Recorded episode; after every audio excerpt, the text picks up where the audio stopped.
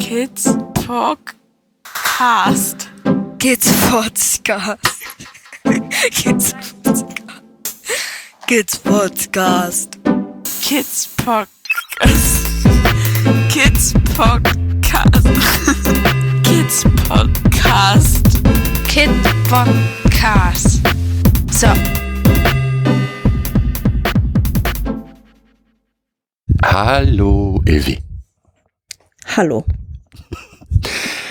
Hallo Momo. Hallo Kidspot. Das ist total schön, dass du dich bereit erklärt hast, nachdem wir dein Buch gelesen haben, zu einem Interview. Freut uns sehr. Ich äh, freue mich sehr über die Einladung. Danke. Hm. Wie fangen wir denn jetzt mal an? Wie fangen wir an? Also, ich habe ja noch reingelesen in das Buch, das hatte ich dir ja schon gesagt. Und mich würde brennend interessieren, wie du überhaupt dazu gekommen bist, das zu verschriftlichen. Das ist, eigentlich hört sich das jetzt ein bisschen komisch an. Ich habe schon immer gesagt, und ich schreibe noch mal ein Buch und dann wird hier eine Bombe platzen. Das habe ich immer zu irgendwelchen Leuten Ja. gesagt, ähm, wenn ich mich wieder geärgert habe über meine Erzeugerfamilie und habe ich gesagt, und ich schreibe hier noch mal irgendwann ein Buch. Und ähm, als ich dann in der, im ersten Klinikaufenthalt war, da habe ich angefangen, sowas wie Tagebuch zu schreiben. Also jeden Tag irgendwie so ein bisschen aufgeschrieben, was da jetzt gerade passiert ist. Und dann hat sich auch, wenn ich jetzt sage, irgendeiner meiner Anteile hört sich das halt komisch an, aber irgendjemand hat immer irgendwas aufgeschrieben und das habe ich dann gesammelt. Und dann bin ich über die sozialen Medien, habe ich dann gesehen, dass jemand seine Lebensgeschichte auch als Buch geschrieben hat, zwar zu einem ganz anderen Thema, aber auch ein tollen Thema. Und da habe ich gedacht, ja, so, und jetzt will ich das auch. Und dann habe ich angefangen, das mal alles so zusammenzufügen, quasi, was ich an, an Unterlagen in dem Fall dann ja da liegen hatte und habe dann mehrere Versuche gestartet, wie ich das am besten machen kann und habe dann einfach mal losgelegt. Du sagst ja, du hast das aufgeschrieben, ne? das interessiert mich ja brennend. Konntest du daran auch sehen, ähm, dass es unterschiedliche Personen geschrieben haben? Das kannst du äh, sehr gut sehen. Du kannst es an der, an der Ausdrucksweise sehen. Mhm. Es ist meistens über das Tablet oder über den PC äh, passiert, also so, dass du es nicht an der Schrift erkennen kannst. Gibt es aber auch, dass ich ganz unterschiedliche Handschriften gefunden habe, aber ähm, du kannst es, merkst es an der Ausdrucksweise und an der am Sprachrhythmus Mhm. sozusagen. Da, da merkst du es. Ist ja spannend. Cool, finde ich. Das ist richtig spannend. Was man deutlich merkt in deinem Buch, und das ist mir jetzt erst so richtig, richtig bewusst geworden, heute erst richtig bewusst geworden, dass du ja auch vom Schreiben kommst. Richtig. Und das ist gewinnbringend, würde ich mal sagen, dass du das gewohnt bist zu schreiben. Ja, äh, das ist richtig. Wobei ich habe als Sportjournalistin gearbeitet und da ist es noch mal ein bisschen anders, weil äh, da musst du kurz, knapp und bündig sein. Und ich bin, wie man dann vielleicht äh, im Buch sieht, eher so die Romanschreiberin. Ich sülze immer so ein bisschen drum herum und überhaupt und noch ein bisschen hier erklärt und da erklärt. Ähm, das war jetzt für mich quasi, ich konnte mich jetzt austoben in meinem Buch. Aber, aber man merkt, dass du gewohnt bist zu schreiben, weil das, also den, den Prozess Ja. kannst Ja. und beherrschst, wirklich. Okay. Du hast gesagt, du hast dir überlegt, ich mach das. Was war dann trotzdem, also das war die, die Grundmotivation, aber was war dein Ziel? Fangen wir, machen wir es anders. Für wen hast du erstmal geschrieben? für die Menschen da draußen, weil es mich ärgert, dass so viele gar nicht wissen, welche Folgen das hat, diese Traumatisierungen, die du aus deiner Kindheit mit dir schleppst, ähm, weil es wird immer so getan, so, ja, irgendwann muss es doch mal gut sein, ist doch jetzt schon 40 Jahre her. Und damit kommst du jetzt, ja, nun hast du es erzählt, nun ist es gut.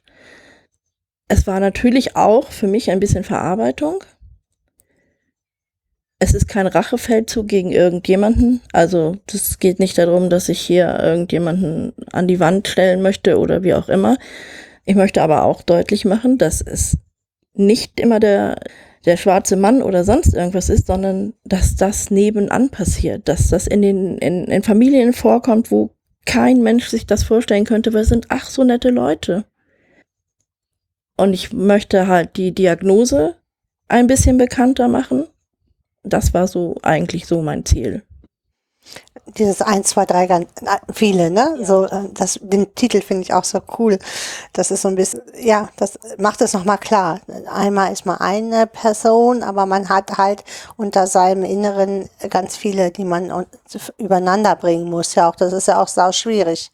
Das ist äh, nicht immer sehr leicht, ja finde den Ansatz gut. Also das ist ja auch genau unser Ansatz, es in die Welt zu tragen im Endeffekt, bekannt zu machen, das Thema was, welche Folgen Gewalt ja.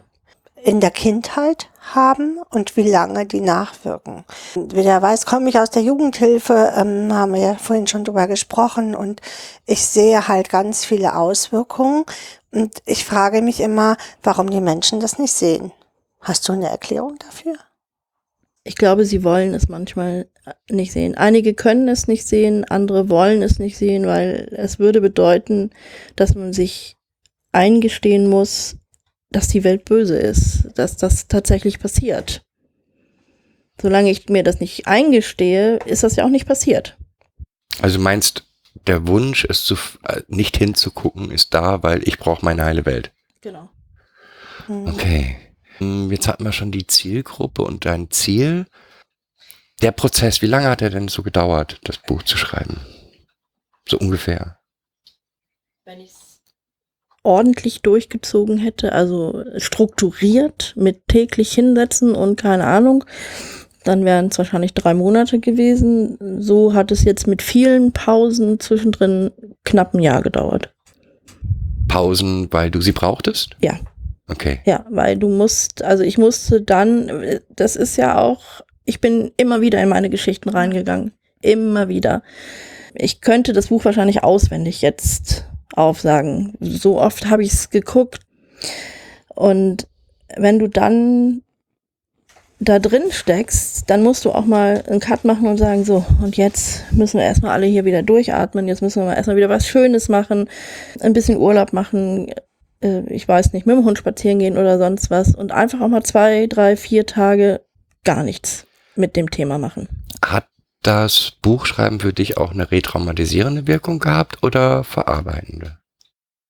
Für mich war es verarbeitend, weil ähm, ich mit diesem Schreiben ja den, den Anteilen die Aufmerksamkeit gegeben habe, weil ich das, diesen Teil dann bearbeitet habe, mich mich darum gekümmert habe. Ne? Also natürlich habe ich ganz viele Sachen rausgelassen, die da nicht drinstehen, aber in dem Moment, wo ich halt angefangen habe, das, das anzudeuten, es ist ja nur angedeutet, hatten wir ja auch gesagt, habe ich danach da gesessen und habe das Ganze nochmal ähm, verarbeitet und habe diesen Anteil sozusagen bildlich gesehen in den Arm genommen und getröstet und gesagt, wow, das war ganz schön scheiße, was da passiert ist. Ähm, also insofern, mir hat es sehr geholfen. Hat es auch ein, ist jetzt meine Fantasie, auch ein, eine, so ein Aspekt von eigentlich allen Anteilen die Geschichte zu erzählen? Das ist gar nicht so, ja. Also ist so meine ja, Fantasie. Ähm. Ja. Natürlich. Ähm, wissen nicht alle Anteile, was dem anderen passiert ist. Es wissen nicht alle Anteile, wie das ist, wenn man draußen ist. Die wissen nicht, wie schwer das Leben, das, das, der normale Alltag ist. Es gibt aber auch welche, die es gar nicht wissen sollen. Und es gibt auch welche, die es gar nicht glauben. Die dann sagen, äh, nee, das, nee, voll krass, das ist gar nicht passiert. Aber so, es ist schon, ähm, es hat das Wissen da drin halt erweitert. Ne? So einige verstehen andere, jetzt Sachen einfach besser. Mhm. Und ähm, das macht es natürlich auch wieder einfacher. Ja. Auch das Verständnis für den anderen wahrscheinlich in dir, ne? So. Genau. Hm. So stelle ich es mir auch vor. Also wenn ich, das wäre jetzt auch so meine Idee gewesen, ne? wenn ich ähm, so mehrere Anteile hätte, möchte man ja, also du musst die ja sowieso alle untereinander bringen, auch irgendwie, um, um homogen zu funktionieren, sage ich also mal so. Ja, ne, so warum, also ich sag mal, da sitzt dann, äh, ist ein 16-jähriger Anteil, der ist total genervt, weil der dreijährige Anteil ständig nur heult. So, warum hört er nicht auf zu heulen? Der dreijährige Anteil kann aber gar nicht sich so artikulieren, um es dem 16-Jährigen verständlich zu machen. Es gibt dann aber jemanden, der das kann. So. Mhm. Und das hat vorher nicht so sehr geklappt mit der Zusammenarbeit, dass ähm, dann quasi ein Vermittler aufgeklärt hat und gesagt hat, nun hat man ein bisschen Verständnis, du hast deine Geschichte, äh, ne? Die Kleine hat ihre Geschichte und die kann eben nicht anders, die muss einfach weinen. Und ähm, das hat sich damit, würde ich sagen, schon verbessert. Es ist so, als wenn man dann am runden Tisch sitzt und So nennt Andreas Krüger das ja auch immer. ne? Der, das ist, so ähnlich stelle ich es mir dann auch vor. Und äh, man findet so ein Agreement für den Tag. Wer ist jetzt wie vorne, wer macht welchen Job, so ein bisschen. so ein bisschen kann man das ähm, Ja, es, es ist vereinfacht gesagt. Ja. Na, ich, Ja, aber man muss es ja irgendwie bildlich darstellen, damit andere das verstehen können. Mhm. Ne, so, ähm, ich habe das ja auch in dem Buch geschrieben, dass man stelle sich vor, ich, ich wäre ein Haus oder ne, mein Körper ist ein Haus. Jetzt stell dir die Villa Kunterbund vor von Pippi Langstrumpf. Da gibt's auch ganz viele Räume und überhaupt und in jedem Raum ist halt irgendeiner und einmal am Tag gibt's einen Pfiff auf den Fingern und dann treffen sich die Leute, die das eben können, unten am Tisch und dann wird sich ausgetauscht.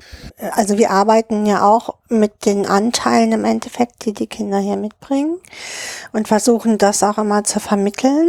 Also in Jugendamt, Schule, dass äh, ein Kind, was drei Jahre ist und wenn dieser kindliche Anteil gerade vorne ist in der Schule, kann das Kind nicht äh, multiplizieren. Wie soll das Geht nicht. multiplizieren können? Wenn das drei Bonbons erkennt, dann ist man ja schon froh. Ja. Diese Vermittlung, das ist uns ja immer ganz wichtig. Deswegen finde ich dein Buch auch so toll, weil das nochmal so ein bisschen vermittelt. Hier, so ist es. Ja, ich muss hier wirklich meine Leute untereinander bringen und wie du sagst, wenn das dreijährige Kind dann weint, dann weint das dreijährige Kind und der 16-jährige Pubertäre ist halt völlig genervt davon. Aber sowas von. Ja, ja, aber weißt du, und da, deswegen ist das so wichtig für mich, dass Betroffene über ihre Dinge reden und versuchen es zu erklären, weil wir haben ganz viel Mühe, diese Dinge zu erklären. Also als Außenstehende Menschen, die auch außenstehend sind, zu erklären. Das kann ich mir vorstellen. Das ist ähm, ja tatsächlich schwer.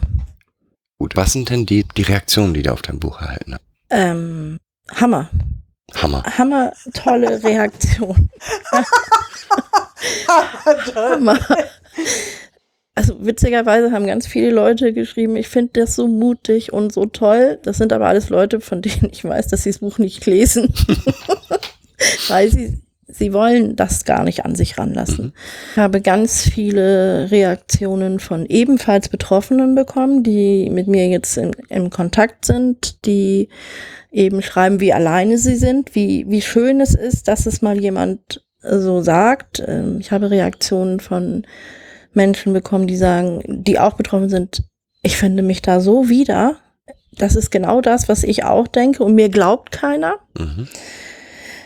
Äh, ich habe also ja, ich habe eigentlich aus meinem Freundeskreis, aus meinem Bekanntenkreis habe ich Reaktionen bekommen in Form von du hast es zwar immer gesagt, aber wir haben es nicht verstanden. Jetzt können wir uns das vorstellen. Und das war eben, da, da hätte ich dann eigentlich, da hatte ich noch gar kein Buch eigentlich äh, öffentlich verkauft, da hätte ich schon aufhören können, weil das war mein Ziel. Ich wollte, dass irgendjemand mich einfach mal ein bisschen besser versteht. Warum ich so bin, wie ich bin und warum das heute so schwierig ist, den, den Alltag zu meistern, auch wenn das eben nach außen gar nicht so aussieht. Sondern nach außen denken immer alle, boah, die hat ihr Leben im Griff. Es ist nur andersrum. Das Leben hat mich im Griff.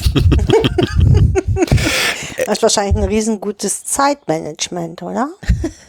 Hättest du gern. Hätte ich gerne. Ja, okay. Für mich äh, ist, also wenn meine Familie, meine, meine leibliche Familie quasi ins Bett geht und schläft und Ruhe im Haus ist, dann fängt für mich erstmal so ein bisschen das Leben an. Dann brauche ich noch zwei, drei, vier Stunden, wo ich mich mit mir und meinen Inneren beschäftigen kann, weil das tagsüber überhaupt nicht möglich ist. Also von daher, mir fehlt immer Zeit. Die Leute denken immer, boah, die hat es gut, die kann morgens lange schlafen. Ja, aber ich könnte auch in Nachtschicht arbeiten, weil ich bin sowieso wach. Also ähm, ich gehe halt immer sehr spät ins Bett und Um, um die Zeit für dich zu haben. um die Zeit für mich zu haben. Und dann sieht das wirklich so aus, als wenn ich da einfach vor, vor meinem Tablet sitze, vorm Fernseher sitze und Löcher darauf starre. Aber im Innen arbeitet es eben ganz, ganz viel. Ne? So, dann wird verarbeitet, was am Tag war. Dann wird wieder eine alte Geschichte kommt wieder hoch, weil wieder irgendetwas getriggert hat. Das Thema haben wir ja auch im Buch. Irgendwo ist immer ein Trigger. Da musst du wieder erklären, nein, es ist nicht, wir haben 2022 und nein, die leben nicht mehr oder du bist hier sowieso in Sicherheit. Also ich bin im ständigen Austausch mit mir selber. Mhm. Und du musst sozusagen dein eigener Therapeut ein bisschen sein. Ja. Also für die inneren Ja. Anteile der Genau. Therapeut. Und immer Sicherungsstrukturen legen wahrscheinlich. oder? Immer, ja. Und alleine das, wie du das sagst, das stelle ich mir so anstrengend vor. Das ist mm, tatsächlich. Also so körperlich Genau. auch total anstrengend und erschöpfend auch, ne? Also, oder? das ist es. Das ist, ähm, Marathon, den du jeden Tag eigentlich läufst. danke. Ja, das, danke. Das hat jemand verstanden. Und es ist dann eben auch so, dass, ich sag mal, wenn mein Mann dann sagt, oh, wollen wir heute noch mal schön spazieren gehen? Nee. Nee. Nee, also echt nicht. Aber du hast doch nur, nee, lass mich, ich möchte sitzen. Weil ich gedanklich, also weil ich einfach nur Energie verbrauche. Bist du auch auf Ablehnung gestoßen? Nein. Oder sind diejenigen, die ablehnen, haben es noch nicht gelesen oder, Diejenigen, die es ablehnen, die kaufen es erst gar nicht. oder kommen, gehen auch nicht, mit Sicherheit nicht mit dir in Kontakt? Genau. Okay. Auch auf Twitter oder so wahrscheinlich nicht, ne? Es gibt ja auch so. Ich habe tatsächlich, ähm, ich habe mich innerlich gewappnet für irgendwelche Shitstorms oder sonst irgendwas, aber nein, bis jetzt ist da nichts Böses gekommen, da bin ich sehr dankbar für. Aber ich glaube eben einfach auch, dass die sich gar nicht zu Wort melden, sondern oder, oder sich das Buch eben auch nicht kaufen oder gar nicht drüber reden wollen. Was wünschst du dir für Leu Menschen, die viele sind von der näheren Umgebung? Was ich mir von der näheren Umgebung wünsche, von meiner näheren Umgebung kann ich mir gar nichts wünschen, weil die äh, ist in meinem Fall wirklich grandios.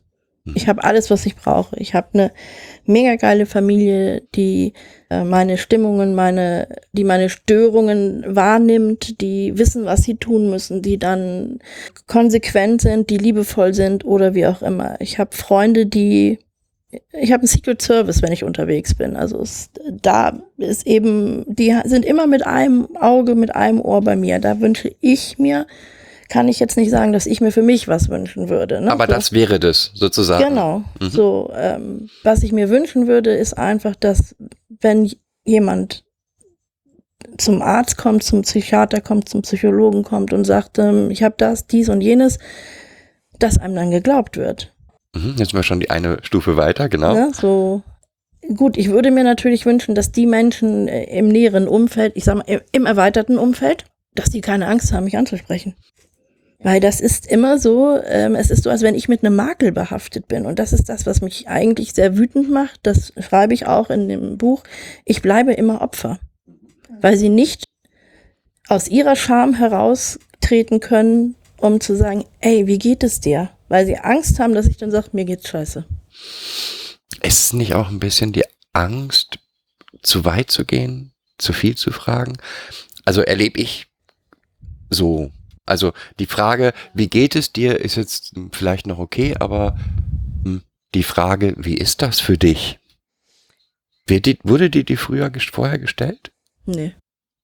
Genau, und das meine ich, weißt du so, da frage ich mich, warum stellen. Ich glaube, viel ist, weil die Menschen Angst haben, zu, eine Schwelle zu überschreiten, die sie nicht dürfen.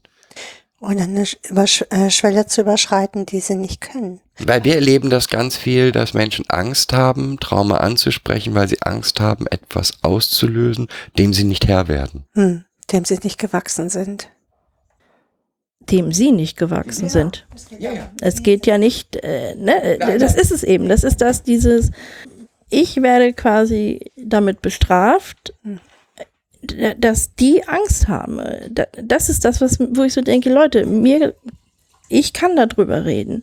Und wenn ich nicht darüber reden kann oder nicht möchte, dann kann man das auch kommunizieren und sagen, ist jetzt gerade hier vielleicht nicht der passende Ort oder nee, so weit möchte ich nicht gehen und so, aber weil die in ihrer, aus ihrer Komfortzone nicht raus wollen und sich das nicht antun wollen, aber sitzen dann vorm Fernseher und gucken sich die schlimmsten Krimis oder sonst was an. Ja, aber das ist ja nur der Fernseher. Aber in dem Moment, wo das real vor dir steht, dann sagst du, oh, nee. Hm. Wie war das Wetter nochmal? Ja, ja, genau. Diese, diese Oberflächlichkeit, das ist das, was ich so schlimm finde. Das, und das, das mag ich nicht, äh, dieses, dieses Oberflächliche. Man trifft sich, man kann, man kannte sich vorher gut, man hatte Nähe überhaupt und dann, hallo, wie geht's dir? Und du weißt ganz genau, ach, die Frage äh, ist jetzt nur, weil das muss jetzt so sein. Und äh, statt wirklich zu fragen, hey, ich habe dich lang nicht gesehen, kommst du zurecht? Ja, die Antwort möchte dann aber auch keiner hören. Das könnte natürlich auch noch so, ein- so ein Teil dieses Wegdrängs. Nachher will der noch Hilfe. Wieder was von mir. Hm. Der, die, ja? Ich Also- könnte ja weinen. Oder Mhm. Ich finde es halt nur so interessant, weil Oder wir nachher erleben, erzählt der mir mal seine Geschichte, die will ich ja eigentlich gar nicht hören. Also es geht ja, ist ja viel auch auf Schau ausgerichtet, was wir heutzutage machen. So dieses, ne, mir geht's eigentlich immer gut, so, ne. Und nachher, nachher belastet er mich. Ja. Mit seiner Geschichte, derjenige. Das, das wäre nicht so gut. Ja, nein. Das will ich nicht. Das ist so eine Idee jetzt einfach, die ich dazu entwickle, dass, dass die Menschen gar nicht belastet werden wollen damit. Wie gesagt, ich glaube, es ist auch immer ein Stück weit, bin ich fest und überzeugt, auch Angst, etwas in dem Betroffenen auszulösen, was man nicht will. Da ist ganz, ganz, ganz viel, wo ich mich auch immer frage, na ja, ne? unser Lieblingsausbilder hat immer gesagt, es ist immer der rosa Elefant im Raum. Der ist da und ich kann ihn noch so sehr, ne? er ist da. Er steht da.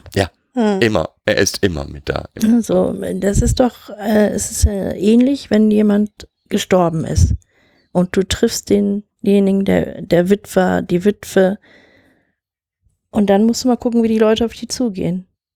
Mit Samthandschuhen und bloß um dieses Thema herumreden. Aber es ist doch so, derjenige ist nicht mitgestorben, der lebt noch und er möchte Teil sein und Weiter der Gesellschaft sein. weiter da Mhm. sein. Aber die werden auch ausgeschlossen, weil derjenige Angst hat, irgendetwas auszulösen. Aber genau mit dem, da, dadurch, dass du die hängen lässt, löst du ja viel mehr aus. Bei mir löst man damit ganz viel aus, nämlich ich bin nicht gewollt. Mhm. Hm. Ne, so, ich habe, mit mir will keiner was zu tun haben, dabei, ich habe doch gar nichts gemacht. So, das sind in dem Sinne Retraumatisierungen, weil die, die lösen den kindlichen Anteil. So, vorher mochte mich derjenige, jetzt, jetzt meldet er sich nicht mehr. Ja, aber, aber warum nicht? Ich habe doch gar nichts gemacht. Nur weil der jetzt Angst hat, mit mir zu reden. Dabei rede ich doch gar nicht ständig über dieses Thema. Also, ich sitze doch nicht mit jedem bei mir am Tisch und rede über Missbrauch.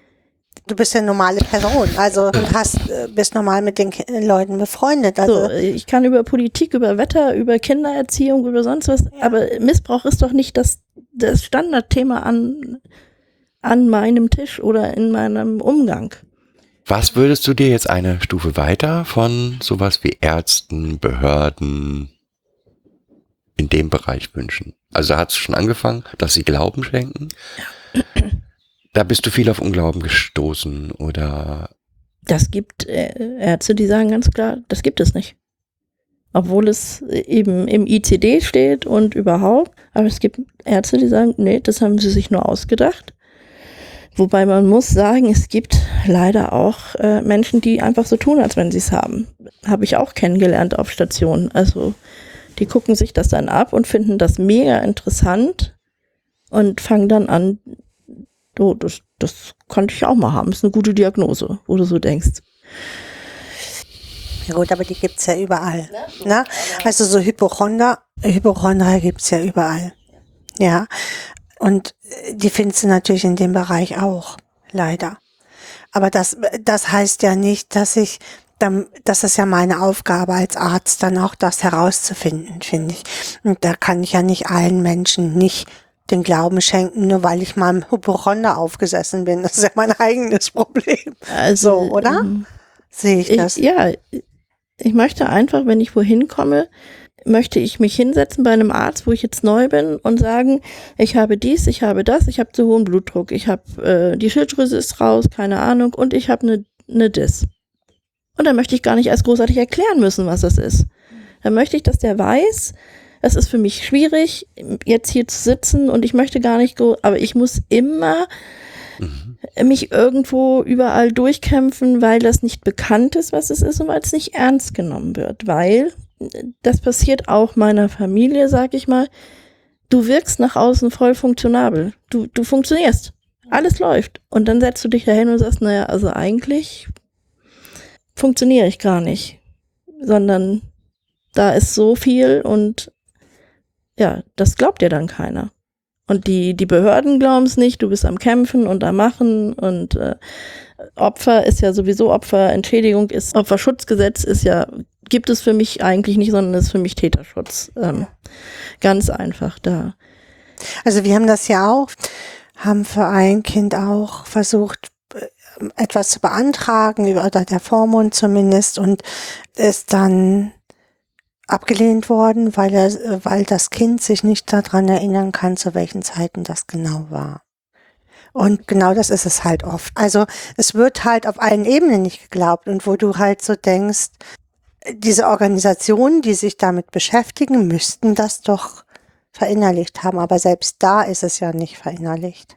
Nee, das ist ja inzwischen, Gott sei Dank, auch kein Thema mehr, was kein Thema ist, sondern äh, das Thema ist ja immer jetzt in den Nachrichten in, und alle tun so völlig erschrocken, erstaunt, dass sowas passiert und große Datenmengen werden aufgetan mit äh, Bildern und ich weiß nicht was und ich denke, Peoples, früher gab es kein Internet, da gab es dann eben den Fotodrucker, der das ausgedruckt hat, dann wurde das mit der Post verschickt, aber das gab es schon immer.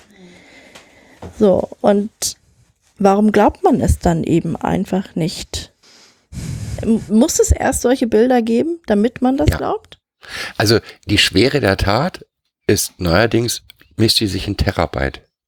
Ja. Also wenn, Oh, wenn, sehr schön gesagt. wenn, Sehr schön gesagt. ja, also es ist ein besonders schwerer Fall, wenn 130 Terabyte rausgetragen werden, dass da vielleicht noch wie viel Kinder beteiligt sind. Also wenn es 39 ist schlimmer als 13.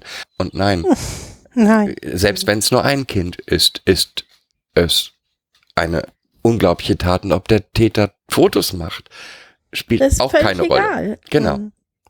Und das, das verstehen die alle nicht. Die setzen den Schwerpunkt ganz woanders an. Die verstehen eben nicht, dass jedes einzelne dieser Kinder in 40 Jahren so da sitzen kann wie ich heute, dass das ganze Leben zusammenbricht, weil du so viel Energie darauf verwendet hast, nicht aufzufallen, dass nicht bemerkt wird, zu funktionieren in einer Gesellschaft, weil sonst bist du die gebrandmarkte.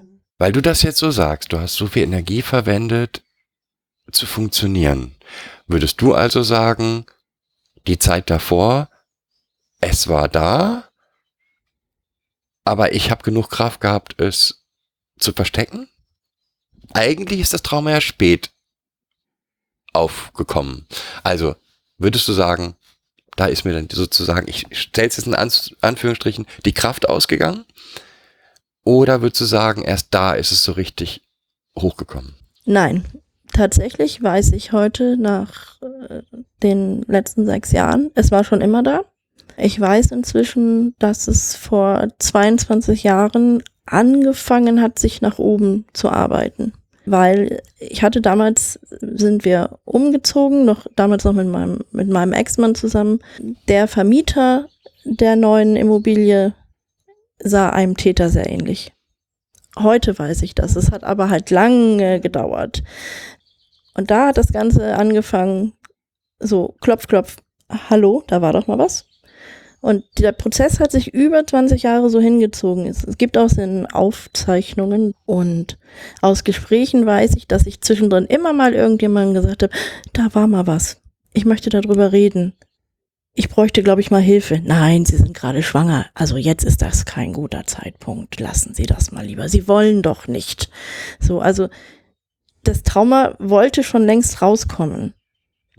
Ging aber nicht, weil immer irgendeiner gedeckelt hat und dann habe ich mir mehr Aufgaben gesucht, dann noch mehr Kinder, noch mehr Ehrenämter, noch mehr Jobs und da war keine Zeit. Und dann, als es eben rausgekommen ist, gab es kurz vorher, gab es auch mehrere Anzeichen eben dafür. Mein, mein, mein Sicherheitssystem war geknackt. Da waren Stör, von außen Störungen. Und mir ging's gut. Ich habe nicht mehr aufgepasst. Ich hatte einen guten Job, meine Familie war, die Kinder waren groß, es war toll, alles lief und ich habe nicht mehr aufgepasst. Und dann hat's dir äh, quasi so, dann kam die Keule. Dann waren die plötzlich die Füße unter den, der Boden Ja. unter den Füßen weg. Ja, Richtig. Das heißt, du hattest die Mauern aufgeweicht, Ja. im Endeffekt nach außen hin. Genau. Hast den Strom nicht mehr aufs Netzwerk gemacht, sozusagen, dass jemand reinkommen konnte von außen. Ich habe das nicht realisiert, äh, was, was das jetzt für mich bedeutet, dass ich mich so fühle oder so fühle. Rückblickend betrachtet weiß ich, das waren die Anzeichen dafür. Da, damit sind die Mauern weich geworden. Und dann habe ich eben tatsächlich mal wie so ein Soldat, der eben immer im, im Kampf unter Anspannung steht und dann einmal eine Mittagspause macht, sozusagen. Zack, da schlägt die Bombe neben dem ein. Hm. Und dann gab es kein Halten mehr. Mhm. Meine Psychiaterin hat mal gesagt, wenn das einmal raus ist, dann ist es auch so und dann kommt es auch, geht es auch nicht. Du kannst es nicht wieder alles zurückstecken. Du kannst es nicht in einen Beutel packen Nein. und verstecken. Du Das kannst jetzt nicht sechs Wochen in die Klinik gehen und sagen, so, jetzt habe ich sie alle wieder drin, jetzt gehe ich wieder raus und lebe das alte Leben. Das geht nicht mehr. Mhm. Ist ja auch vielleicht gar nicht erstrebenswert. Also es hat ja auch sehr viel Kraft gekostet, das alte Leben zu leben, oder? Oh ja. Oh ja. Das, Aber also wünscht ich frage mich zurück, heute, ne? wie ich das überhaupt alles gemacht habe. Also die Leute haben immer gesagt, dass du noch nicht zusammengebrochen bist. Hä? Wieso? Klar, heute weiß ich, der Anteil, der dann gerade angesprochen wurde, der hat ja gar nicht alles gemacht. Der hat dann gedacht, was haben die denn? Ist doch, äh, ich mache doch gar nicht so viel.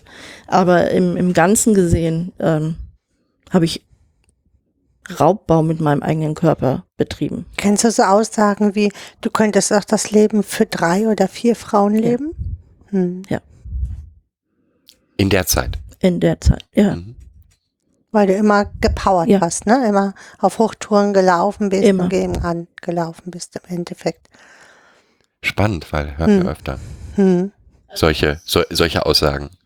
Und ich merke das eben so, heute merke ich das, wie viel Energie mich das gekostet hat. Ne? So, ich bin, oh, ja, Wobei natürlich äh, kann ich verstehen, wenn du sagst, andererseits ja, ich hätte aber auch gern das alte Leben wieder zurück, weil es war ja auch schön, ne? äh, natürlich, ähm, das war sehr schön. Aber ich glaube, äh, da bin ich jetzt vielleicht denen ähnlich, die mich nicht so, die sich nicht trauen, mich anzusprechen oder so. Es hat ja einen Grund, warum ich so bin, wie ich bin. Und ähm, manchmal will auch ich das gar nicht alles wissen. Ja. Mhm. Ne, so. Und wenn ich das alte Leben zurück hätte, würde ich das nicht wissen. Mhm. Genau. So, dann würde ich gar nicht wissen, was mir passiert ist. Ähm, ja, das, das gibt tatsächlich Tage, wo ich sage, boah, ich hätte gerne mein altes Leben wieder. Ich will mit dem Thema jetzt hier gar nicht mal so, oh, lasst mich doch mal alle in Ruhe. Es ist ja egal, wo ich hingehe. Ich kann es ja nirgendwo lassen, es ist ja immer da. Mhm. Also wenn jemand Probleme auf der Arbeit hat, dann geht er einfach nach Hause, dann kann er die Probleme da lassen. Ich habe aber immer alles bei mir. Du hast ja vorhin beschrieben, dass es ja eigentlich schon da war und schon vor 22 Jahren mal hochkommen wollte. Gab es so Momente, wo du, wo du so innerlich jetzt zurückblickst und sagst, eigentlich wusste ich es auch schon eher? Nicht in dem Ausmaß. Nicht in dem, also ich wusste tatsächlich immer diese eine Geschichte von meinem, von meinem Onkel, Die habe ich immer vor Augen gehabt, weil eben die Reaktion meiner Mutter da so für mich war, das hat sich so eingebrannt. Das wusste ich. Aber ich wusste auch nicht genau, was er gemacht hat, aber ich wusste eben definitiv, da war was und das war eklig und deswegen wollte ich nicht mehr dahin und überhaupt. Ich wusste aber nicht, was alles drumherum gehangen hat. Also so ein innerliches Gefühl, dass da vielleicht noch mehr gewesen ist oder so. Hattest du das? Nee, das hatte ich tatsächlich nicht. Das hat mich dann in der ersten Klinik ja auch quasi eiskalt erwischt, weil ich so dachte, Moment mal. Äh, wie? Äh, dann, in, äh, als es quasi so, so aufgeploppt ist, dann war es auf einmal so, Mhm. Ja, Hätte ich mir auch denken können. So. so, Mhm. das Mhm. erklärt jetzt auch ganz vieles und das war das Gefühl. Mm, Mist. Wir erleben bei unseren Kindern häufig, dass sie auf bestimmte Situationen reagieren und, und dann nach Hause kommen, na, der Lehrer, der ist voll blöd. Den, den kann ich, den kann ich nicht ab. Und ich gehe zwei Tage später in, in die Schule und gucke mit den Lehrern und denke, ja, kann ich verstehen. Der sieht exakt aus wie dein Vater. Ähm, und alles, so, und das, das Coole daran, das Coole daran finde ich, in dem Moment, wo ich dem Kind sagen kann, ich kann das verstehen, der Grund ist, ist für mich offensichtlich, Mhm. weil dann kann tatsächlich das Kind mit der Situation umgehen. Das klang, das klingt zwar, also ganz viele, wenn, wenn man das so allgemein erzählt, denken, ja, aber das ist ja toll von deinem Kind. Nee, ich glaube, dass dieses auf der einen Seite dieses unterbewusste Spüren, irgendwas ist hier nicht in Ordnung, Angst zu bekommen, unterbewusst zwar, aber nicht zu wissen, woher es kommt, ist was völlig anderes als zu sagen, okay, ich verstehe, die Ursache ist dieses Aussehen und damit kann ich es in der Vergangenheit verorten, kann sagen, hat mit dem Menschen nichts zu tun. Der sieht zwar so aus, aber das ist er nicht. So. Aber dieses nicht greifen können, was hat, was ist mit dem? Warum mag ich den nicht? Äh, Muss ich Angst vor dem haben? Ist das eine Gefahr für mich? Das macht ganz viel mit dir. Also du gehst so in die Anspannung und wenn dann einer kommt und sagt, na, es ist kein Wunder, der sieht ja aus wie dein Vater, dann oh, super, der sieht zwar so aus, aber es ist er nicht. Gut, alles klar. Genau, dann kann man es verorten. Dann kann ich ihn auch immer noch nicht mögen. Das ist ja eine andere Geschichte, ne? So, aber dann weißt du, alles klar, Gefahr ist hier jetzt in dem Sinne nicht zu erwarten. Ja, und du kannst es halt auch damit, ne, ich mag den nicht, weil, so, ne, sondern es ist nicht mehr dieses in, ins Nebel gestocher, warum du den nicht magst, so, ne. Und das ist das, Mhm. dieses ins Nebel stechen. Also ich habe das oft, wenn ich irgendwo unterwegs bin in der Stadt und unterhalte mich mit irgendjemandem, wir stehen da so und dann geht jemand an mir vorbei, hinter mir zum Beispiel, da können 50 Menschen an mir vorbeigehen, dann geht irgendjemand an mir vorbei und dann mache ich fange an, mich zu schütteln. Und dann sagt mein Gegenüber, was hast du denn? Ich sage, weiß ich auch nicht. Und guck dem anderen hinterher und dann, ach, das ist doch der und der. Du weißt doch, der immer hinter den Kindern hinterher rennt oder so. Okay. Also du kannst die riechen. Ich glaube, das ist Unterbewusstsein. Also die, man nimmt ja viel mehr wahr, als man bewusst wahrnimmt. Das heißt, du hast den richtig gesehen, dein, ne? Und das ist es ja, die Amygdala schnellt sofort vor und es reicht dann der, der, der scheinbar Schatten, ähm, um den zuzuordnen, ja. Und das kann auch ein Geruch sein. Also Und man da- findet sich auch. Also wir haben auch in der Kinder- und Jugendhilfe Situationen erlebt. Äh, Wir hatten, haben ein Kind mal abgeholt zu einem Treffen und da hatten wir ein anderes Kind dabei. Und äh, um dieses Kind waren plötzlich drei Täterkinder. In null Komma nichts. Und ähm, ich glaube, dass die Kinder, also die, die finden, finden sich, man strahlt irgendwie was aus. Man sieht sich. Ja, genau, man sieht sich, ne? So Täter und, und, und äh, Betroffene äh, sehen sich halt auch, ne? Das ist tatsächlich so. Aber es ist interessant, das von außen so zu sehen, ne? Also ich war völlig geflasht, dass da wirklich so drei Jungs drumrum standen und das Kind völlig eingepullert hatte. In dieser Angst, ne? Also wir sind dann nach Hause Also, gefahren. es ist wirklich so, dass man denkt, so, man riecht sich gegenseitig, ne? Die, die gucken sich, da, die gucken und wissen, geeignet. Hm, genau. vom Buch würde ich jetzt gerne nochmal zu deinem Alltag. Ja. Du hast es sehr gut beschrieben, finde ich, in dem Podcast, den ich auch verlinke, ähm, so wie so Therapie ein bisschen aussieht. Auch in dem Buch hast du, glaube ich, auch Kapitel, ja, war nicht so wirklich. Ähm, Mm, Nee, da geht's äh, um die Therapeutensuche sozusagen und wie gut ich das dann eben hatte, dass ich wirklich tolle Therapeuten gefunden habe. Ja. Was würdest du sagen, macht heute deinen Alltag aus? Also das eine hast du schon beschrieben, dass du nachts dir diese Zeit zum Verarzten der Anteile brauchst oder zum Bepläschern oder ich weiß nicht, wie man es nennen soll. Ähm, würdest du noch sagen, das ist noch zentral irgendwie? Ähm, also du beschreibst ja auch, dass, dass deine Kinder inzwischen so auf dich aufpassen beim Einkaufen sehen. Oh, das ist mit, an dem um den Spielwarenladen macht ich man besser am auch echt Bogen. nichts, wenn ich mit denen einkaufen gehe.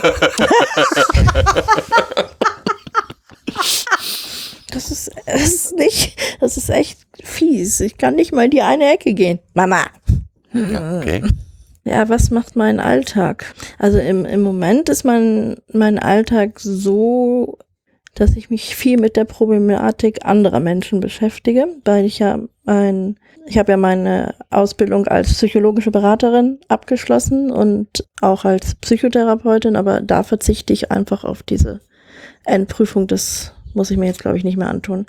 Dass ich also Klienten habe, mich mit deren Problemen dann einmal so am Tag beschäftige, dann, das habe ich bislang nicht so intensiv gemacht, beschäftige ich mich jetzt sehr viel mit der, mit anderen Menschen draußen, die das haben. Also ich bewege mich viel auf diesem Gebiet, äh, lese viel dazu, lerne viel wieder dazu. Und zwischendrin muss ich immer ganz viel Pause machen und dann mal wieder einfach nur schlafen oder also liegen. Es sieht immer aus, als wenn ich schlafe, aber ich lieg eigentlich nur. Und das ist eigentlich, glaube ich, so mein Alltag. Und nebenbei mit, mit Freunden ganz normale Dinge tun. Ne, so, So, sollte auch so sein. genau. Also auch schöne Sachen machen. Ähm, ja. Was ist das, was dich aus dieser Beschäftigung mit anderen Betroffenen so am eindrücklichsten? Was ist das, was du denkst, kann doch nicht sein? Oder Wahnsinn. Witzigerweise ist das so, dass ich manchmal denke, warum hat denn das noch keiner gesehen? Das ist doch so offensichtlich, was hier die Problematik ist. Oh Gott, da hätte man sich ja ganz viel Leid ersparen können.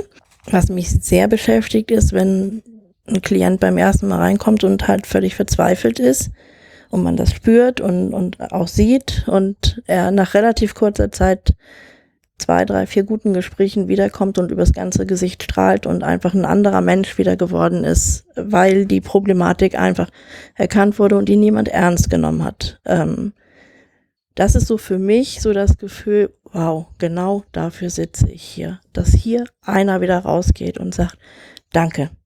So, das, da, von solchen Momenten lebe ich tatsächlich, wenn ich jemanden helfen kann, sich selber zu verstehen. Das ist das, was mich trägt. Das ist, glaube ich, auch das, was uns trägt, warum wir all diese Dinge machen. ne? Hm. Es, es sind so, so Blicke einfach nur. Es ist, ich erwarte, ich brauche keine Urkunde, ich brauche keinen Blumenstrauß oder sonst was. Aber dieses, dieses Lächeln, dieses, du, du spürst einfach, da ist jemand, dem geht es jetzt besser. Das ist das, was, ähm, ich glaube, das ist so mein inneres Lebensziel ist, ich möchte, dass es anderen besser geht. Und ich möchte es natürlich insbesondere für Kinder und Jugendliche, aber auch jedem anderen, ne? So, aber Ja klar, weil viel, vieles dreht sich ja nur ins Erwachsenenalter weiter und kommt eigentlich aus der Kinder- und Jugendzeit, wo halt nicht genau hingeschaut wurde. So, ne? Was hältst du eigentlich davon, dass Betroffene nicht ernst genommen werden, auch als in der Beratung und in der sozialen Arbeit? Das ist ja so ein großes Thema. Das ist mein Lieblingsthema und ärgert mich jedes Mal. ja, da ärgere ich mich dann mit dir. Jedes Mal. Es gibt ja auch viele Leute, die das verstecken, gerade auch in diesen Beratungszentren, dass sie selber Ähnliches erlebt haben, weil man es nicht öffentlich sagen darf, wenn man in diesen Bereichen arbeitet. Ganz großes Thema, ja. Ähm, ich weiß das, weil ich gerade von, von einigen eben diese Rückmeldung kriege. Toll, dass du dich getraut hast, dich zu outen, aber ich kann das nicht, weil dann wäre ich meinen Job los oder so. Ne? So. Äh, Also gerade wenn du mit einer Dis betroffen bist. Und ich finde das ganz fürchterlich. Ich finde das, ja, kann ich gar nicht sagen. Es regt mich auf. Gibt es auch Gefahren, die du siehst, wenn man als Betroffener irgendwo, also jetzt arbeitet, wo du sagst, okay, da kann ich es vielleicht nachvollziehen? Ja. Wenn man anfängt, sich selbst da rein zu spiegeln und versucht, dem anderen dann seine Sachen überzustülpen. Die Gefahr sehe ich schon. Ich bin, ich bin natürlich auch gefragt worden, wie das funktioniert, wenn ich als psychologische Beraterin arbeite. Und das habe ich aber jetzt auch mehrfach klar gemacht, weil das ganz einfach ist. Es gibt einen Anteil, der das macht. Es gibt, das hört sich jetzt ein bisschen abwertend an, die Beratungsuschi. Und das ist nur die Beratungsuschi, die da sitzt. In dem Moment. Aber der Name ist so klasse. Die Beratungssushi. Ja, also ich muss das dann, ich, ich kann ja den richtigen Namen, kann ich, sage ich jetzt nicht, ne, so, ähm, aber es gibt diese Beratungsuschi. Und in dem Moment, wo ich in meinem Büro sitze und einen Klienten empfange, merkt er das nicht, aber dann wechsle ich und dann ist die Beratungsuschi da. Und wenn wir durch sind, dann, dann ist die auch weg und diese Beratungsuschi kennt, kann zwar sehr gut nachempfinden und fühlen, was der andere, aber die hat das nicht selber erlebt. Das heißt, ich, ich, die versucht gar nicht erst dem, dem das überzustülpen, sondern sie macht schon klar, hey, ich verstehe dich sehr gut und ich kann das echt gut nachvollziehen und ich glaube dir. So, ganz wichtig erstmal, ich glaube, dass das für dich schlimm ist. Was das für mich ist, ist doch völlig egal. Darum geht es doch. Wenn, wenn derjenige da sitzt und für den dieses Leid unerträglich ist, dann ist das so. Das ist doch egal, ob ich das lächerlich finde. Und das wird ganz oft sitzt da jemand vor dir und denkt, so ein Pille-Palle-Kram und deswegen sitzt du hier? Ähm, jetzt finde ich ja, hat man ja, wir haben ja in ganz vielen Kontexten Supervision. Ja. Ne? Wo ich so denke, wir könnten ja so viel partizipieren. Also ich kann von Betroffenen, also wenn ich jetzt in der Jugendhilfe arbeite, was ich ja tue, ähm, kann ich ja von einer Betroffenen, wenn ich jetzt in der Kinder- und Jugendhilfe bin, sehr viel dazu lernen zu dem Kind. Richtig. Und anstatt dort so einen Beirat zu machen, wie man das jetzt auch in der, in der Kirche macht, und äh, sagt, hier, wir brauchen in jedem Bereich auch Betroffene, die für uns nochmal übersetzen, weil ich kann auf bestimmte Teile gut, ich kann mich einfühlen und ich kann mich einlesen und mich ganz schlau machen. Aber bestimmte Teile kann ich mir ja nicht transportieren, die kriege ich nicht vom Blick her transportiert für das Kind. Auch dafür bräuchten wir massiv Betroffene. Genau. Weil, nochmal, es ist so, wie, wie ich vorhin, ich habe es unten, glaube ich, gesagt, ich kann noch so viel wissen, es gibt Bereiche, die kann ich nicht verstehen, die kann ich nicht nachempfinden. Nein, das ist, und das macht den Unterschied. Wenn ich zu dir sage, ich kann dich verstehen, oder wenn ich zu einem betroffenen Kind sage, ich kann dich verstehen, dann kann ich das. Ja, genau. in einem besseren Maße, als du es kannst. Natürlich kann ich immer noch nicht verstehen, wie schlimm es für das betroffene Kind ist, weil es hat eine andere Auf Wahrnehmung, Auffassung. Aber wenn ich sage, ich weiß, wovon du redest, dann weiß ich das auch. Jetzt würde ich sagen, ich weiß auch viele Bereiche. Ich habe ja auch in vielen Bereichen gearbeitet, in der Kindeswohlgefährdung. Da kann ich ganz viel draus nehmen Mhm. für bestimmte Situationen, auch hier im Alltag, durch, dadurch, dass wir 24 Stunden ja auch mit Kindern zusammenleben. Und trotzdem fehlt mir, ich sag mal, die Schokoladenseite. Die ist jetzt blöd Mhm. genannt, Ja. aber diese eine Seite, die, die, die fehlt mir halt.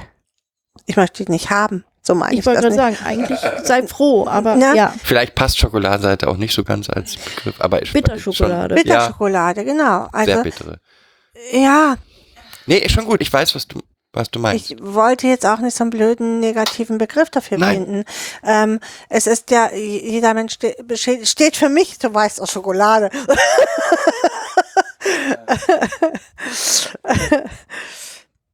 Ja, äh, also das sehe ich genauso. Wie gesagt, wir können zwar verstehen, aber ich kann es nicht empfinden. Ich kann nicht sagen. Ja, ich verstehe das. Mhm. Ich kann es äh, trotzdem aber ernst nehmen und das ist das, Das was, ist mir, anderes, ja. was mir oft fehlt. Äh, Also es wird ja immer hinterfragt, auch in der Jugendhilfe wird es immer hinterfragt, ob das überhaupt wahr ist, was das Kind erzählt. Nicht nur das, also ich würde sogar noch ein, also was mich stört, ist, ist typische, das aggressive Kind als Beispiel. Ja? Nochmal, ich kann das, was in einem Kind, was getriggert worden ist, ist passiert, nicht nachempfinden. Ob das Kind aggressiv darauf reagiert oder nicht, es steht, ist aus, außerhalb meines Empfindens. Ich kann jetzt mit meiner Professionalität sagen, ja, es gibt keine aggressiven Kinder und ich nehme das jetzt als Anzeichen, wir müssen gucken gemeinsam. Genau. Aber es würde Betroffenen, also die Betroffenen sich, die sagen kann, ja, ich weiß, wie das ist, wie sich das anfühlt, wie sich das, ja, die, die kann ich nicht haben. Ihr, ihr könnt Gott sei Dank auch eins nicht haben. Das habe ich auch in dem Buch, irgendwo steht das. Es gibt eine Sichtweise von Opfern. Opfer betrachten Dinge ganz anderes als Nicht-Betroffene. Und Opfer untereinander können das, die verstehen sich. Ähm, wie kann man das erklären? Das ist so, als wenn zwei Scharfschützen irgendwo in einem Graben liegen.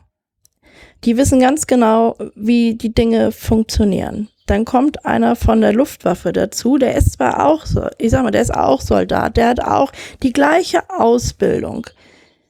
Der weiß aber nicht, was die beiden, wie die beiden denken, die da jetzt liegen. Der weiß eigentlich, um was es hier geht. Der hat auch schon mal äh, im Graben gelegen, aber der weiß nicht, was in den beiden da, da unten vorgeht. Oder in einem und der nächste versteht es eben, der andere Scharfschütze versteht es auch. Weil die ganz anders, wir sind ganz anders gepolt, ganz anders gepolt gefahren zu erkennen. Ich, deswegen ist immer wieder dieses mit dem Scharfschützen. Ich, ich fühle mich manchmal so wie so ein Soldat, der irgendwo liegt und genau die Umwelt alles registrieren muss. Der macht jetzt den Schritt. Warte mal, wenn der sich jetzt nach links bewegt, dann passiert das. Pfeift der? Oh, dann passiert das. Und daraus entwickelst du eine Logik. Und das ist diese Opferlogik. Mm, Das ist äh, so ein bisschen Mustererkennung. So, und das kannst du nur, wenn du Betroffener warst. Das, da kannst du noch so viel Fachwissen aus den Büchern haben. Du, dir fehlt leid, also Gott sei Dank fehlt euch das. Na, mm, n- naja, also wir äh, sehen, das ist immer das, was wir versuchen zu vermitteln. Also es ist, hat ja viel mit ähm, Hypervigilanz zu tun. Ja, es ist eine immer ständige währende Überwachsamkeit, die äh, nämlich auch Fehlschlüsse zulässt. Ja, und zwar, m, das betrachtest du wahrscheinlich als Opfer halt, also als Opfersicht, wenn ich bestimmte Muster, also wir haben immer das Beispiel mit dem roten Pulli. Ja, wenn die Frau den roten Pulli anhat, dann ist die aggressiv. So, das, das leitet sich daraus ab. Das ist aber eine bestimmte, das würde ich dann als diese Opfersicht sehen. Das ist für mich die Opfersicht. Und da kann ich natürlich gegensteuern und sagen, ja, aber nicht jede Frau mit einem roten Pulli ist äh, direkt aggressiv. Richtig. Ist das das, was Richtig. du ungefähr meinst? Genau. Und deswegen sitzen da manchmal am Schreibtisch irgendwelche Leute, die sich anmaßen, das beurteilen zu können. Und weil sie Bücher gelesen haben, Ja. weil sie es studiert haben, Wenn sie wenigstens Bücher gelesen hätten. Genau. YouTube-Videos. Nur trotzdem, ich glaube, dass dein Glauben über das Wissen derer Leute, die du gegenüber sitzt, da überschätzt du massiv. Das, was wir erleben, weil wir gucken ja dann ein Stückchen weit auch hinter, also seit dem Studium haben die nichts mehr gelesen. Ja, also wir, wir, ist sehr lustig, uns werden dann Bücher empfohlen. Ganz oft, wenn wir auf neue Jugendämter oder so treffen. Und dann sagen wir uns den Titel und ich sage, ich habe nichts gegen Bücher von 1970. Gar nicht. Aber vielleicht nicht das Fachwissen, was wir heute so. Also ich, ich sag mal so eine Sache, die uns begegnet ist, wir sind ja nun beide traumazentrierte. So. Und irgendwann hatten wir mal eine Sachbearbeiterin, die sagte, ja, wissen Sie, das ist ja, das Trauma, das ist ja wie so ein Schnitzel, was stückweise auftaut auf ein Kind. Und dann bin ich hier echt im Dreieck gesprungen.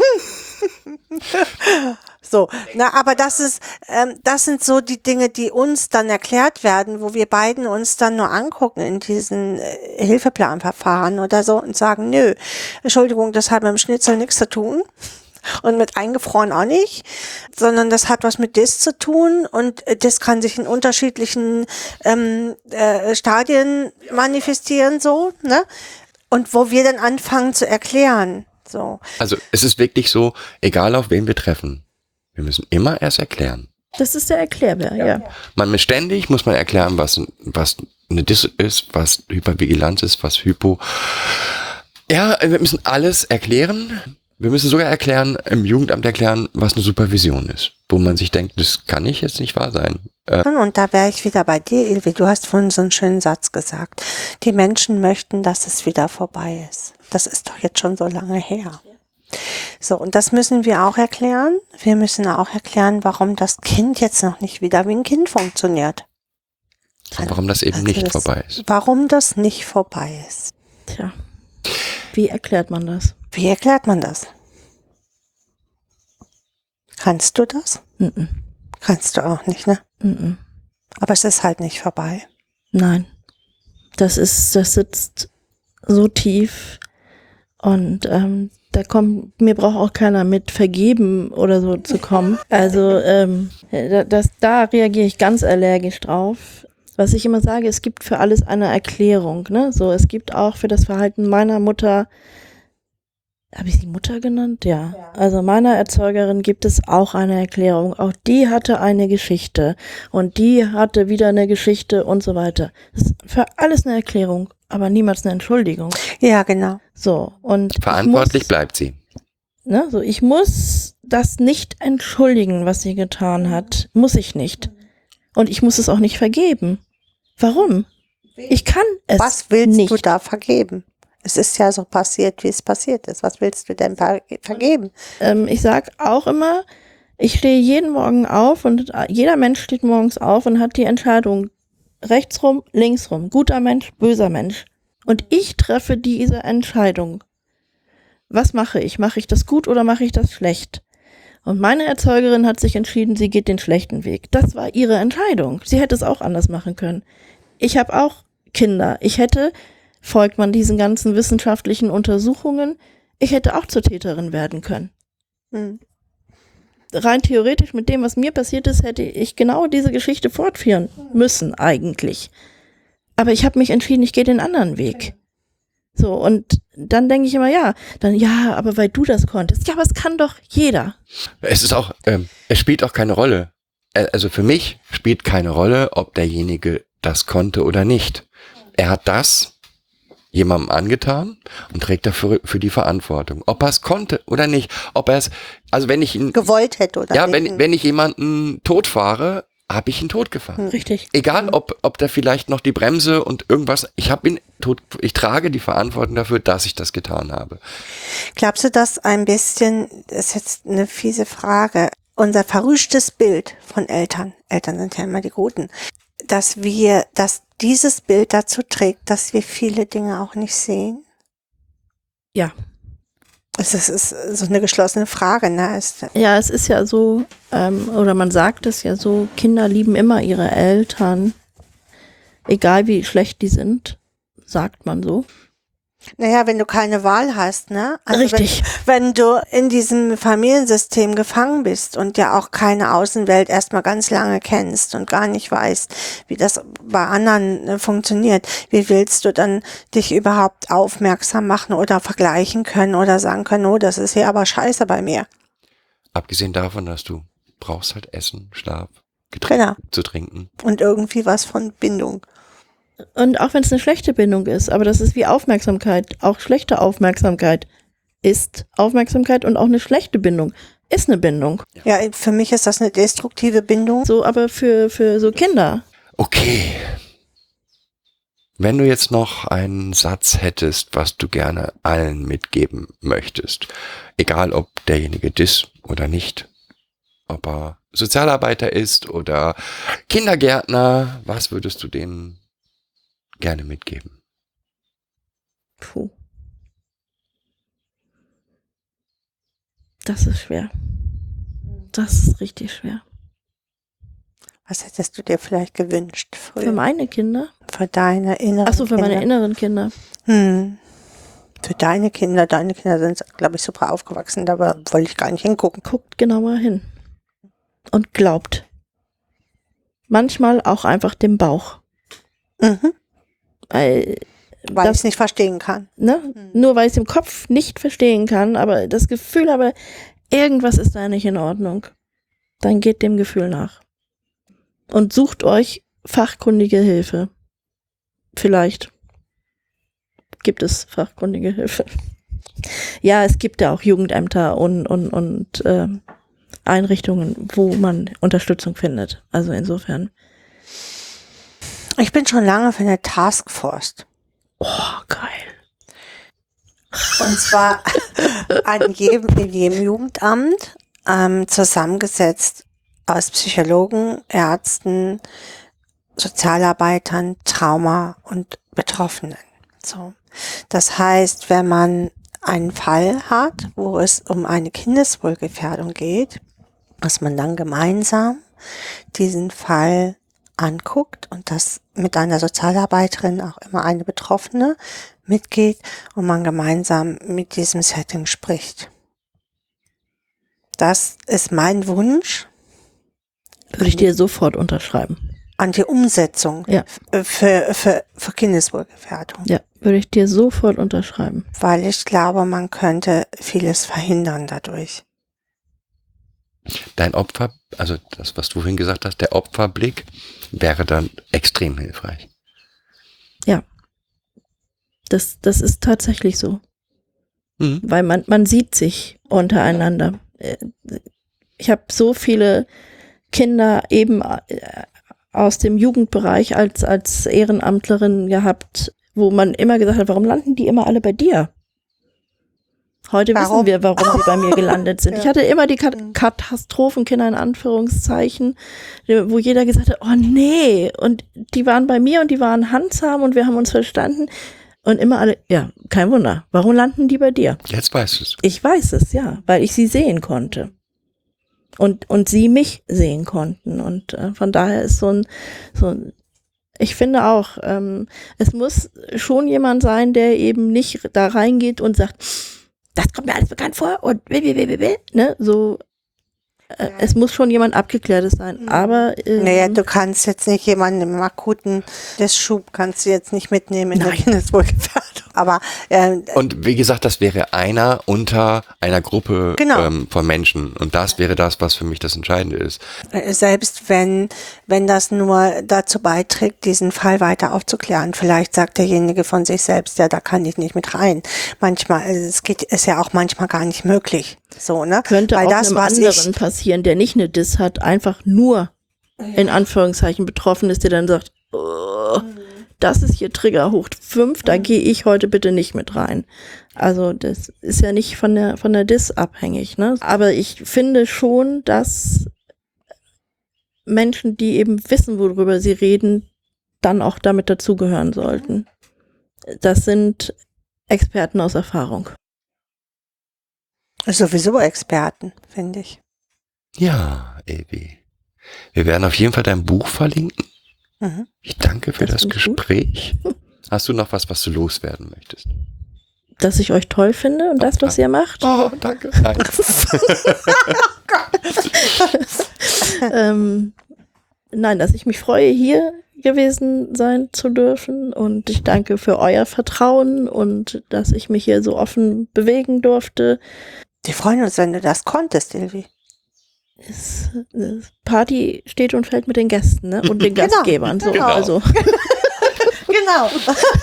so ist das. ähm, nein, also ich hoffe, dass sich ein bisschen was bewegt auf, die, auf diesem ganzen Gebiet eben Und das ist, wenn es auch nur die kleinen Schritte sind, dass die dann doch mal was in Gang setzen. Ich hoffe, dass wir viele Projekte zusammen machen, Milvi. Das kriegen wir hin. Ich habe jetzt, ich habe jetzt richtig Lust auf mehr. Ja, Muss oh, wunderschön. Ja, also ich, mich muss man dann wieder ausbremsen. Ich muss mich selber auch mal Ja, ausbremsen. ähm, nee, weil ich auch immer auf allen Töpfen koche und dann gerne äh, mich erschöpfe. So, und von daher bedanken wir uns erstmal, dass du da warst, Wir danken den Hörern fürs Zuhören. fürs Zuhören und verabschieden uns jetzt für heute. Müssen wir noch irgendwas aus Dänemark machen? Nein. Nein. Interviewfolgen haben wir doch nie. Hier ist es schön. Dänemark. Ja, wir machen ja immer diese. Neues aus Dänemark. Genau, und Hm. es gibt Hörer, die sagen, oh, war eine blöde Folge, hast nichts erzählt von Dänemark. ähm, Genau. aber Mm, es, Es ist jetzt. grün, das Wetter ist schön Das für muss die ich jetzt Blumen. an Anfang schneiden das, und das ist mir zu viel Arbeit. Kauft das Buch, genau. Hört euch den Podcast an. Ilvi war ja auch im Podcast noch in einem anderen, ich äh, vergesse mal, diese Bundesministerium für bla bla bla. äh, unabhängige Beauftragte für äh, sexuellen Missbrauch im äh, ja, Ja, Ich So verlinke. halt. so. Ich verlinke. wir, wir verlinken genau diesen, diesen Podcast auch. Dann könnt, könnt ihr Da sind auch weitere spannende Themen eben auch, äh, finde ich, was zu diesen Themen Ja. passt. Ähm, äh, genauso wie bei euch. Also Und würde sagen, tschüss. Tschüss. und tschüss.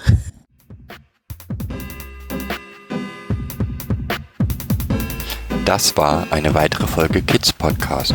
Danke fürs Zuhören. Show Notes und die Möglichkeit zu Kommentaren unter kidspodcast.de. Anregungen, Ideen und Feedback per Mail an info at kidspodcast.de oder per Twitter an kids-pod. Wenn euch diese Episode gefallen hat, empfehlt sie weiter oder gebt Bewertungen in iTunes oder anderen Podcast-Portalen ab.